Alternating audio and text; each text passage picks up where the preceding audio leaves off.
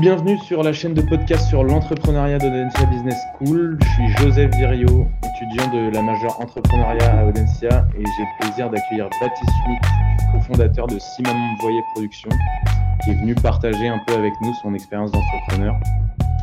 Cette saison, elle se focalise sur les moments clés et les points de passage qui marquent les étapes de la croissance des nouvelles organisations, comment les process évoluent-ils, comment l'équipe change-t-elle et comment la portée euh, géographique se modifie-t-elle. Baptiste, si tu veux euh, te présenter euh, rapidement et présenter un peu si maman je te laisse la parole. Ouais, bah écoute, avec plaisir. Déjà, merci de m'avoir proposé de participer à, ce podcast. c'est très sympa. Écoute, moi, pour ma part, la... bah, ça a été fondé il y a deux ans par par moi-même et mon associé. Euh, moi, sur mon parcours, euh, j'ai fait Dauphine, euh, de la licence au master, et ensuite j'ai bossé un peu dans la production audiovisuelle en stage. Après, j'ai bossé dans le financement de l'innovation, notamment dans des, dans des boîtes qui étaient, une boîte qui était spécialisée dans le conseil en levée de fonds pour les entreprises, donc un peu dans l'écosystème startup. Et ensuite, j'ai euh, travaillé pendant un an et demi chez Accenture en conseil en stratégie, avant de, euh, de fonder euh, cette boîte-là, qui est une boîte de production euh, audiovisuelle. On fait plein de choses. On fait du live streaming, des clips, de la pub et, et depuis peu de la fiction. Ok, ok, cool. Et du coup, euh, tu n'avais pas spécialement un parcours qui était propice à entreprendre derrière. Euh, c'est quoi Tu as eu un déclic quand tu étais chez Accenture euh, De base, tu voulais aller dans de la finance pure ou tu, tu savais depuis le début que monter une boîte te, ferait, te, plairait et, spécialement dans ce domaine? Ouais, bah moi j'ai fait moi j'ai fait un master de finance de base, mais on a été pas mal sensibilisé dans mon master aux questions d'entrepreneuriat. On avait fait pas mal de business case, de préparation de boîte et tout. Et moi, je savais euh, que j'étais euh, sensible euh, au milieu, disons, culturel, au sens large, et au cinéma en particulier. Donc, j'avais, j'essayais de trouver un moyen un peu de raccrocher les wagons entre, entre un job et ma passion. Et, et l'idée de monter la boîte vient de mon associé. C'est lui qui est venu me chercher sur, sur cette idée-là. Et donc, j'ai dit, vas-y, let's go. Quoi. Donc, on est parti sur ce projet-là. Ok, donc c'est en fait une opportunité que, que tu as eue, on est venu te chercher et ça t'a plu et tu es venu direct. Quoi. Ouais, c'est ça. Et ça s'est lancé comment En gros, les premiers développements, les... c'est une boîte de production audiovisuelle, donc c'est quoi? C'est un premier clip qui, qui, qui, a apporté tout ça ou c'est? Bah, en fait, nous, le, le, avant de se lancer sur les clips, l'idée de base de la boîte, c'était de, c'était ça se portait sur le concept du live streaming. Donc, le live streaming, c'est euh, la, la, la, captation et la diffusion d'un contenu sont simultanées, donc c'est des contenus en direct euh, qui sont euh, montés en direct. Donc c'est un truc qui a pas mal éclos pendant le Covid. Euh, et où euh, mon associé, lui, travaillait dans des studios de musique, euh, sont les studios bleus à Paris. Et en fait, il a, au moment du Covid, il, il a vu un peu tous les artistes qui cherchaient des, cherchaient un moyen de se différencier, un moyen de continuer à exercer quand il n'y avait plus de salles et qu'il ne pouvait plus faire de concerts. Et donc, il, a eu cette idée-là euh, d'un concept de live streaming avec euh, de mise en scène du live streaming et qui se substitue pas à l'expérience d'un concert et donc en fait qui se limite pas à une période de Covid où il n'y a plus de concerts mais qui soit vraiment une expérience à part. Euh, donc dans laquelle on ferait un, en fait dans laquelle on ferait un espèce de court métrage euh, comme ça avec euh, quatre décors pour pour quatre morceaux dans lesquels l'artiste déambule et qui sont vraiment inspirés de l'univers de l'artiste et qui seraient des moments de promo euh, pour euh, fédérer la communauté d'un artiste autour d'une sortie. Donc on a fondé la boîte un peu sur ce concept-là. Euh, on, a, on a autoproduit un.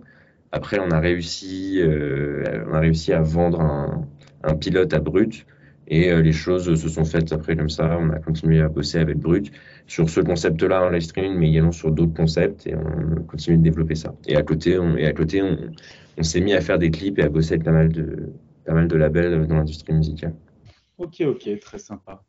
Euh, pour revenir sur la trame un peu de, de, cet entretien qui a pour but de parler un peu de la croissance au sein d'une startup, est-ce que toi, au sein de Voyer, euh, tu as, euh, je sais pas, tu pourrais nous citer les grandes étapes ou un événement euh, principal qui peut être positif ou négatif qui a marqué un peu la, croissance et le développement de votre entreprise, qui, est un peu les, moments où c'est passé de on est deux associés qui, comme n'importe qui qui fonde sa première boîte, c'est assez compliqué de tout gérer. Ah, ok, on est en train de devenir vraiment une start-up et, et voilà, et donc la croissance et le développement que ça implique. Oui, ouais, bah, clairement. Après, euh, c'est vrai que je pense qu'il n'y a, jamais un moment où ça devient facile de tout gérer, mais du coup, l'idée, c'est de justement ne pas tout gérer. Et là, nous, on arrive à peu près à ce stade-là maintenant, après deux ans, où on commence vraiment à structurer la boîte, mais c'est vrai qu'on a, où là, on est, pour l'instant, on est deux associés fondateurs, plus deux alternants, et là, on commence euh, tout juste à structurer vraiment la boîte avec une, une équipe commerciale, euh, recruter, arriver à recruter des gens en CDD, en, des, gens plus permanents que des alternants. Mais du coup, nous, pendant deux ans, on a, on a fait une première année, euh, on n'était que tous les deux. Euh, et la façon dont ça s'est structuré, en fait, il y a eu plusieurs événements. Euh, le, le, la capacité déjà de réaliser un, d'autoproduire un concept et de pouvoir se prouver à nous-mêmes que ça pouvait fonctionner, ça, tu vois, un peu la, la proof of concept d'un truc parce que surtout dans ces, surtout dans ces domaines-là où. Euh, alors après, c'est pas comme c'est pas comme un produit industriel où tu dois faire des développements avec des tests, etc. Mais tu as quand même cette phase de, de prototypage un peu où tu as un concept en tête et puis tu dois arriver déjà à te prouver à toi que ça fonctionne. Euh, ça, on y est arrivé assez vite. Et après, la deuxième phase, ça a été la deuxième grande phase, ça a été de réussir à convaincre Brut de nous suivre là-dedans, euh, qui a été une grande phase d'avancement. Et après, on a eu la chance en fait de de bosser assez rapidement sur des clips qui nous ont permis de rencontrer des gens sur qui on a bossé sur de la publicité et de bosser sur un très gros projet euh, pour euh, L'Oréal. Euh, rapidement, c'était on s'est retrouvé en fait à faire une publicité pour le lancement d'un concours d'art urbain dédié à la lutte contre les violences faites aux femmes. Et en fait, de fil en aiguille, on est passé de faire la publicité de cet événement-là à devoir gérer euh, l'entièreté de la production de l'événement, une avec une tournée dans Sainte-Ville et une, et une finale devant 1000 personnes euh, au 104. Donc, on s'est retrouvé à produire ça entièrement. Et ça nous a vraiment fait changer de, bah, vraiment fait changer un peu de galaxie, quoi, parce qu'on avait, c'était un peu le plus gros projet sur lequel on a bossé et qui nous a permis, euh, voilà, d'asseoir notre légitimité en tant que boîte et, et en tant qu'entrepreneur aussi derrière. Donc, c'est un peu les, trois gros milestones de l'année. Ouais, et c'est ça qui a fait que vous êtes passé d'un petit bricolage organisationnel à une vraie entreprise avec des vrais process. Ouais. Justement, j'allais en parler de, des personnes, des employés et tout. Tu m'as parlé un peu de, de ton associé. Aujourd'hui, elle se, elle se structure comment, la team Si tu peux me répéter euh, au niveau des employés, des bureaux, des, de, de, tous ces trucs-là. Euh. Alors pour l'instant, on, a des, on a des bureaux dans le cinquième euh, où on est, on est, toujours, on est là, on est en train de chercher des bureaux à nous, mais pour l'instant, on est toujours dans des espaces partagés de coworking parce que c'est ce qu'il y a de c'est ce qu'il y a de plus flexible en fait. Euh, là, on arrive au moment où on peut arriver à se projeter un peu dans le temps et à pouvoir euh, dimensionner notre équipe et savoir un peu les bureaux dont on va avoir besoin pour euh, les six prochains mois, l'année.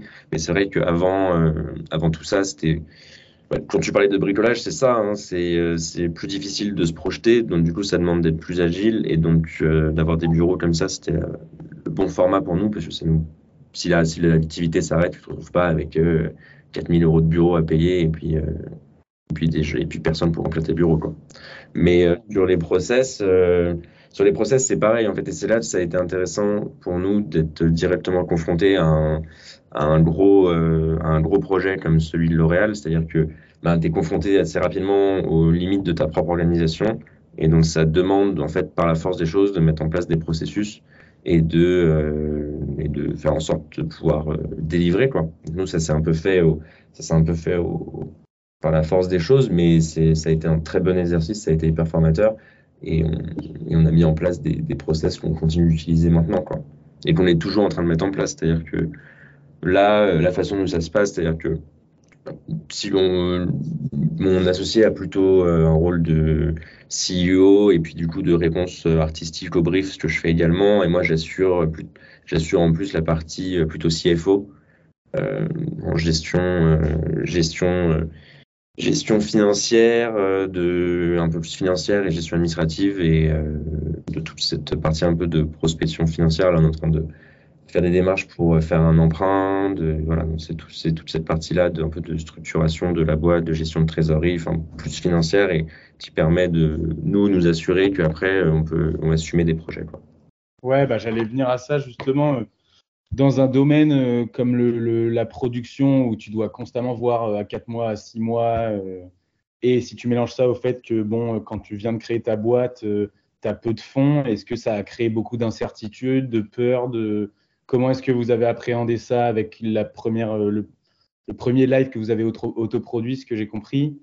Et quel est là, si tu dois, pour le futur, est-ce que ça, ça, a changé drastiquement? Est-ce que maintenant vous êtes serein ou voilà tout ça?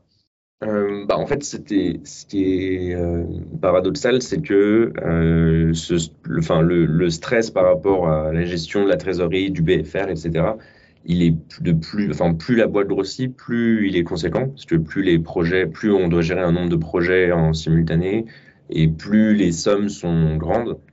Et surtout, en fait, on se retrouve dans des situations où, bah, par exemple, quand on bosse avec un grand acteur comme L'Oréal, euh, bah, on est dépendant en fait de sa bonne volonté euh, sur les paiements et donc en fait il n'y a pas de pas un pouvoir de négociation euh, quand on est prestataire comme ça. C'est-à-dire que si L'Oréal veut nous payer à d'ailleurs ce qui a été le cas, on a été payé à 4 mois je crois.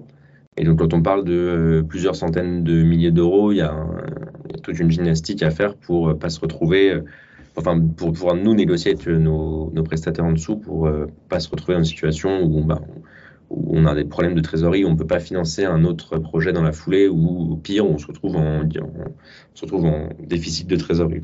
Il y, a, toute cette gestion-là euh, que nous, on a eu la chance de pouvoir gérer parce qu'entre nous et L'Oréal, il y avait une agence qui faisait tampon entre les deux et donc qui a, qui a amorti un peu ce décalage de trésorerie.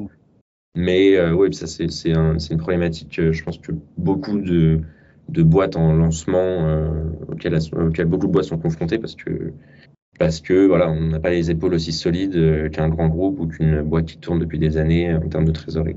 Mais... Ouais, j'imagine bien. J'imagine bien. Mais c'est vrai que en fait, là où dans le monde des startups aujourd'hui, euh, les fondateurs sont en général hyper focus sur la croissance, la croissance, la croissance, la croissance. J'imagine que vous, ça doit être un peu différent là-dessus, non? Bah en fait, nous, une logique de, nous, on a plus une logique de PME croissance, tu vois. C'est-à-dire que quand tu es, en, quand es en startup, tu vas te focaliser sur euh, le développement de ton produit, mais généralement, si tu si essaies de faire un produit qui est scalable, tu vas assez vite, une fois que tu as, as, proof of concept, tu vas assez vite essayer de, de, te concentrer sur une levée de fonds parce que ton produit, il, se, il, peut, être, euh, il peut être rentable qu'une fois que tu as passé un certain seuil de rentabilité, tu se bases sur des volumes. Et donc, pour accéder à des volumes, il faut que tu puisses... Euh, tu puisses cramer du cash euh, en marketing, en opération, recruter beaucoup de monde. Nous, on est sur quelque chose de plus artisanal et, de, et qui se ressemble plus au fonctionnement d'une PME. Quoi. Ouais. C'est qu'on est basé sur la croissance, mais comme on a eu la chance d'être euh, rentable euh, rapidement et de disposer de, pas mal de trésorerie, euh, on a cette chance aujourd'hui bah, déjà de pouvoir s'endetter parce que du coup il y a des banques qui nous, font confiance, qui nous suivent. Donc ça c'est un bon point et surtout de, bah, pouvoir garder l'intégralité de notre capital aussi parce que dans la levée de fonds il y a, cette idée d'accéder à des fonds mais il y a aussi du coup la, perte de contrôle d'une partie de l'entreprise. Donc nous là on c'est une croissance qui est moins fulgurante mais qui, qui suit son petit bonhomme de chemin. Quoi. Ok, ok, très sympa. Et au niveau de la, de la, de la portée de votre entreprise, si tu compares un peu euh, au début comparé à maintenant, c'est quoi? C'est Au début, c'était très local? que vous euh. êtes dans le secteur de Paris, vous?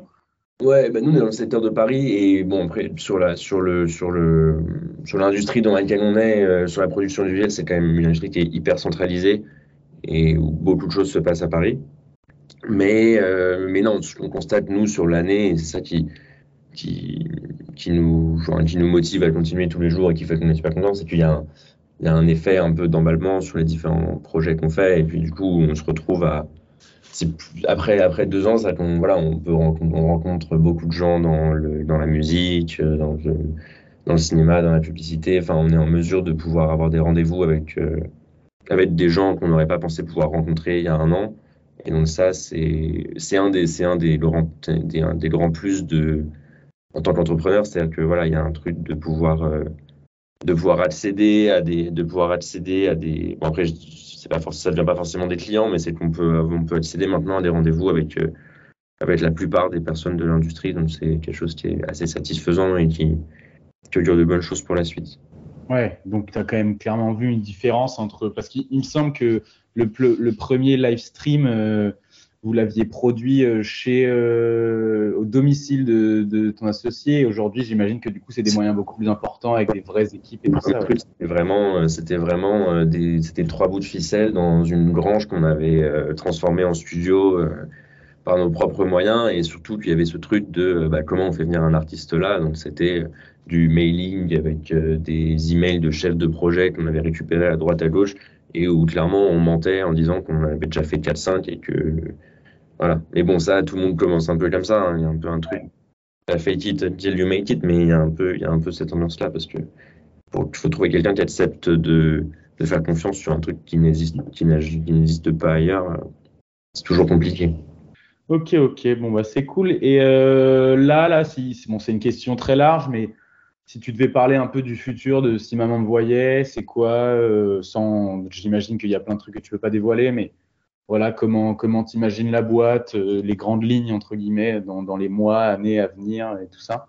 Bah nous, on essaie de, de, stabiliser un peu la, de renforcer un peu toute la branche corporate de la boîte, dans tout ce qui est pub. On va aussi développer à côté une marque qui va faire de l'activation marketing en live streaming. Euh, pour être vraiment concentré sur un segment B2B. Euh, Et ça, ce sera géré normalement par une équipe. C'est pour ça qu'on est aussi en train de, renforcer notre équipe commerciale parce que l'idée, c'est de créer une équipe commerciale dédiée euh, qui soit vraiment 100% focus là-dessus avec des, des, chefs de projet pour que nous, en tant que dirigeants, on ne soit pas directement impliqués dans l'opérationnel sur cette partie-là de la boîte. Et ensuite, c'est donc il y a cette partie-là vraiment B2B. Il y aura la partie la partie live streaming qui sera très probablement avec Brut, avec qui on est en train de développer plusieurs concepts euh, qui devraient voir le jour en 2023. Et après, une partie fiction. Euh, là, on est en train de, on est en train de, de finir, on a fini euh, les dossiers de financement de notre premier court métrage, on attend les retours des régions. Mais voilà, c'est toujours dans tous ces projets-là, il y a toujours une part d'incertitude. Donc c'est pour ça qu'on multiplie les, on multiplie les projets. Et, et, pour 20 projets de lancer, il y, en a, deux qui voient le jour à la fin. Mais c'est toujours sympa.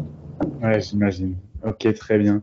Euh, bon, maintenant, ça peut paraître une question un peu bateau, mais si tu avais euh, un, peu des conseils à donner euh, aux futurs entrepreneurs afin de, je sais pas, comment bien piloter sa boîte, sa croissance sereinement, les, deux, trois trucs où, avec du recul, tu as dit, ah ouais, ça, je l'ai fait comme ça alors que j'aurais dû le faire comme ça.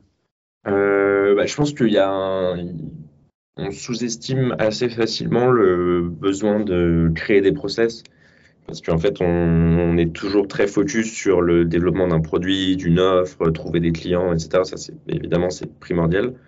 Mais une fois que ce truc-là est lancé, il y a un peu un. Nous, on sait qu'on s'est retrouvé à un moment où on s'est retrouvé à un moment où on s'est dit, euh, nous, on faisait notre compta, c'est-à-dire qu'on faisait notre compta nous-mêmes, on n'avait pas d'expert comptable, euh, où en fait, ça, c'est plutôt une bonne chose, parce que ça veut dire que ça marche, mais il y a un moment où on se retrouve un peu dépassé par le boulot opérationnel qu'on doit fournir et où il ne faut pas euh, se laisser dépasser et, pas utiliser le, faire ce temps de gestion en fait d'entreprise qui est primordial. Et donc là, plus ça avance, plus nous, on essaie de monter une équipe justement pour déléguer, pour déléguer ce, ce taf opérationnel et pouvoir nous nous concentrer sur la gestion de la boîte et puis des, un boulot de, de bizdev avec une plus forte valeur ajoutée où vraiment aller chercher des clients euh, en tant que dirigeant. Quoi. Donc là, ce que je conseillerais, c'est vraiment la mise en place de process, c'est notamment tout ce qui est process comptable, des, même des process de gestion interne, c'est débile, mais nous, quand les alternants sont arrivés, euh, on faisait tout sur un Google Drive, euh, c'était l'enfer, et on, a fini par passer sur Notion, et ça a simplifié le boulot de tout le monde. Et donc, il y a aussi tout cet aspect euh, gestion d'équipe qui, qui, était nouveau, qui était nouveau pour, euh, pour mon associé comme pour moi, parce qu'on n'avait jamais vraiment. Euh, enfin, moi, j'avais, j'avais, j'avais, j'avais un stagiaire quand j'étais dans notre boulot, mais là, c'est pas vraiment la même dimension, parce qu'il y a deux alternants qui ont beaucoup plus de responsabilités. Donc, il y a tout ce côté gestion d'équipe. Mais du coup, ouais, je pense que le plus, si j'avais un seul conseil, ce serait de ne pas perdre de vue euh, la gestion opérationnelle de la boîte et la mise en place de process solides parce que c'est là-dessus qu'on peut bâtir quelque chose. Quoi. Ok, ok. Bon, bah, je note bien ça. Écoute, merci beaucoup Baptiste d'avoir répondu à nos questions, c'était très cool. Et je, te souhaite, euh, et je vous souhaite pour toi et ton équipe euh, le meilleur pour la suite et, euh, et j'espère que tout ira bien pour vous. Bah, merci beaucoup. À très vite. Merci. Allez, au revoir. Au revoir. Ciao.